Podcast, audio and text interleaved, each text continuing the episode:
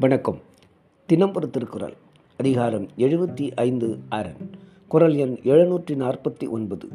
முனைமுகத்து மாற்றலர் சாய வினைமுகத்து வீறு எய்தி மாண்டது அரண். தெளிவுரை. போர் முனையில் பகைவர் அழியும்படியாக போர் செயல் வகையால் பெருமை பெற்று சிறப்புடையதாய் விளங்குவது அரணாகும். விளக்கம். போர்ப்படையில் முன்னே செல்லும் படையும் அதற்கு உதவியாக பின்னர் ஒரு படையும் அதற்கு பின் இன்னொரு படையும் இருப்பது அந்த கால வழக்கம். முன்னே செல்லும் படை முனைப்படையாகும். அவர்கள்தாம் முன்னதாக பகைவரை கண்டு எதிர்ப்பர்.